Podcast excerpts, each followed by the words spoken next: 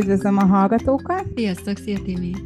A mai adás arról fog szólni, hogy engedjük-e kiskorban a digitális eszközök használatát, illetve ha engedjük is, hogyan engedjük. Mi erről a véleményed, mint pszichológus, illetve mint édesanyja? Olyan világban élünk, hogy ezeket az eszközöket nem tudjuk készíteni a hétköznapi életünkből, vagy nincs is értelme egy az egyben, mert hogy ebben a világban nőnek fel a gyerekek, az iskolákban is már szinte követelmény, hogy kompjúteren írjanak dolgozatokat, ott nézzenek meg feladatokat. Nem a használattal van gond, hanem hogy mit néznek, mit használnak, és hogy mennyit. És hogyha a szülő megtalálja az egészséges mértéket, akkor ezek hasznosak tudnak lenni, és nem károsak. Az, hogy mennyit engedek, az attól is függ, hogy a szülő mennyit használja. Tehát, hogy mondhatom azt, hogy a gyereknek engedek naponta fél órát, de ha közben a szülő nézi a, a tévét, akkor az nem fél óra lesz.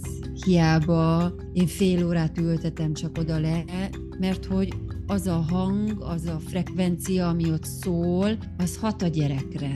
Tehát igazából egy pici gyereknél ez a fajta zajmennyiség, meg ez a sok információ, ami jön, ez megterhelő. És ez is okozhatja azt, hogy ők például ilyen nagyon, ahogy szülők mondják, ilyen zizik, meg ilyen nyughatatlanok, meg hogy így pörögnek össze-vissza. Ha engedjük a használatot, akkor talán a tévénél sokkal jobb, hogyha Netflixet, Disney csatornát, Amazon Prime-ot, vagy olyasmit használnak, használnak, ahol be tudjuk szabályozni. Az, hogy néz egy részt, két rész a gyerek, attól függ ugye, hogy milyen hosszú egy rész, nincs tele reklámokkal, hogy akkor a kordában lehet tartani, meg lehet beszélni, hogy akkor melyik napszakban nézhet, egy kicsit, mert hogy a mesét szeretik a gyerekek, beszippantja őket, tehát színesek, ott minden mozog, csillog, villog, cuki, nyelvet tanulhat belőle, sok szülő azért engedi, mert hogy akkor más nyelvre állítja be a mesét, akkor hallja azt a gyerek, könnyebben tanul egy második nyelvet, vagy vannak ezek az oktatójátékok, azok is hasznosak tudnak lenni, de mértékkel. Mennyire kell, hogy velük legyünk? Legyünk. Hol van az a rész, hogy a gyereket magára hagyjuk ezzel a média eszköze, illetve azt, amit néz, vagy együtt nézzük. Az egészen piciket ne hagyjuk. Tehát az, hogy én azért ültetem le a gyereket a tévé elé, hogy én közben nyomkodhassam a telefont a hálószobába az ágyon fekve, azt nem. Tehát az egészen piciknél akkor nézzünk együtt mesét. Akkor tudja meg, hogy mit néz, hogy miről szól a mese, hogy milyen karakterek vannak benne, hogy ezt ki tudjuk használni később, hogy együtt jár játszunk, eljátszuk azt a mesét, játszunk a szereplőkkel. Hogy amikor azt mondja, hogy ő nem tudom én melyik mesefigurából akar egy plüst, akkor tudjam, hogy mi az. Vagy hogy melyik figura a kedvence, az is egy csomót elárul a gyerekről. Hogy melyikkel azonosul, a kis setesutával, vagy a főhőssel, vagy kisfiúval, a kislányjal, a nagyszülő a kedvence, ki a kedvence, kit szeret a mesében.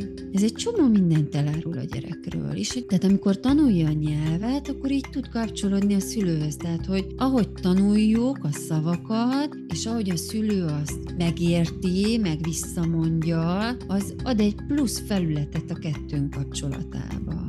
Hogy nem csak mondja a gyerek a magáét, és én nem értem, mert még a beszéd fejlődése olyan szinten van, hogy hát így alig lehet érteni, inkább kitalálom, hogy mit mond. Hogyha nem nézem vele a mesét, nem fogom tudni, hogy mit mond. Nem fogom tudni kitalálni. Csak azt mondom, hogy aha, aha, aha, és a gyerek azt tapasztalja meg, hogy hát, hogy nem, nem figyel. Mondom, és így nem figyel. És egy idő után nem mondja az anyjának, meg az apjának se. Ami a szülőnek jó, mert hogy egyre kevesebb gond lesz a gyerekkel, el lesz magába, elül a szobájába, vagy elfut magába, én megcsinálhatok mindenfélét, csak hogy a gyereknevelés az nem erről szól, hogy így magára adjuk a gyereket. Hát meg a későbbiekben aztán ez probléma lehet, hogyha amikor meg már akarjuk tudni, mert eltűnik egész estére, és a fogalmat sincs, hogy hol van, mert ugye a gyerek már megszokta, hogy úgyse fogja elmondani. Most ha eddig sem mondtam el, akkor most minek mondjam el. Meg hogyha engedjük az ilyen oktatójátékokat, a szülő legyen ott, tanítsa meg, tehát, hogy ne azt várjuk, hogy veszünk egy programot, vagy egy játékot, és akkor majd a gyerek fejlődik attól, hogy én megvettem a játékot. Nem. A gyerek attól fejlődik, ott ülök mellette, és megtanítom, hogy az egyes feladatok mit jelentenek, vagy hogy kell megoldani, mire figyeljen oda, hogy a számokat, vagy a színeket, vagy a formákat mit kell nézni. Mibe különböznek a tárgyak? A színükbe? Hogy mire használjuk? Mert hogy attól, hogy ő előtte ott vannak azok a feladatok, és adja be a a gép, a tablet, attól még a gyerek nem biztos, hogy megtanul, és azt mondja, hogy hülyeség, és akkor nem fogja használni. Hát vagy nem úgy használja, ahogy kellene. Hát, vagy nem úgy, meg elkalandozik máshova. Milyen veszélyei vannak, hogyha, ugye most nem egy-két évesekről beszélünk, hanem mondjuk az 5-6 évesekről, vagy a 7 évesekről, akik még mindig azt hiszem kis, kis, kisgyermekkornak mhm. hívhatjuk őket. Igen. Felügyelet nélkül maradnak az internet világában. Ez elég veszélyes. Pláne, hogyha nincsen ö, ilyen gyerek. Hát Igen, hogy be lehet állítani, hogy gyerek használja, kinek az ökantján van, hogy a gyerek ökantja, vagy a felnőtté. És így hát a Youtube-on az elég sok minden, meg a böngésző, hogy feldobja a dolgokat. A TikTok. Én azon is ledöbbentem, hogy 6-7 éves gyerekek a TikTok videókat pörgetik. Ezeket ne hagyjuk. Tehát, hogy nézhet mesét, vannak nagyon jó mesék, amiből tanulhat a gyerek, amiből észreveszi a párhuzamokat, hogy igen, nálunk a családban ez van, a mesébe is ez van, tehát általánosítani tud, egy általános tudást hoz létre, hogy ez így szokott lenni a világban, mert hogy az oviba is így van. És akkor ez, ez így segítheti a világ fel, felfedezését érzését, megértését a gyereknél. Tehát amikor digitális eszköz használ a gyerek, mivel ez nagyon bevonza őket, tehát hogy így rá tudnak kattani, de nagyon. És ugye ez szokott a szülők problémája lenni, hogy akkor utána jön a visítás, meg nem teszi le, meg nem lehet kikapcsolni, meg dühöng, meg stb. Nagyon szigorú, mikor és mennyi. És a szülőnek be kell tartania. Fogja a kis óráját, vagy a telefonján a visszaszámlálót, és a fél órát engedek, az fél óra akkor szólok 10 perccel előtte, hogy ez az utolsó rész, csörög az óra, letesszük, és meg fogja tanulni a gyerek. Tehát ha tudja, hogy reggel lehet még ovi előtt, vagy ovi után, ha hazajövök és ebédeltem, akkor lehet egy picit mesét nézni, vagy játszani, akkor ő ezt jelzi is, hogy igen, ő neki most meseideje van, és tudja is, hogy csöngésnél akkor kikapcsolja.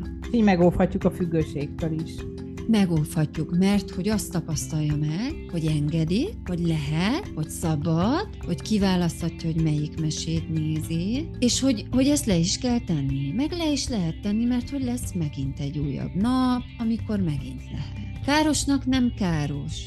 Az káros, hogyha nincs benne valami rendszer, meg a tartalmat nem szűrjük. Köszönöm szépen, Kinga, a mai beszélgetést. Sziasztok!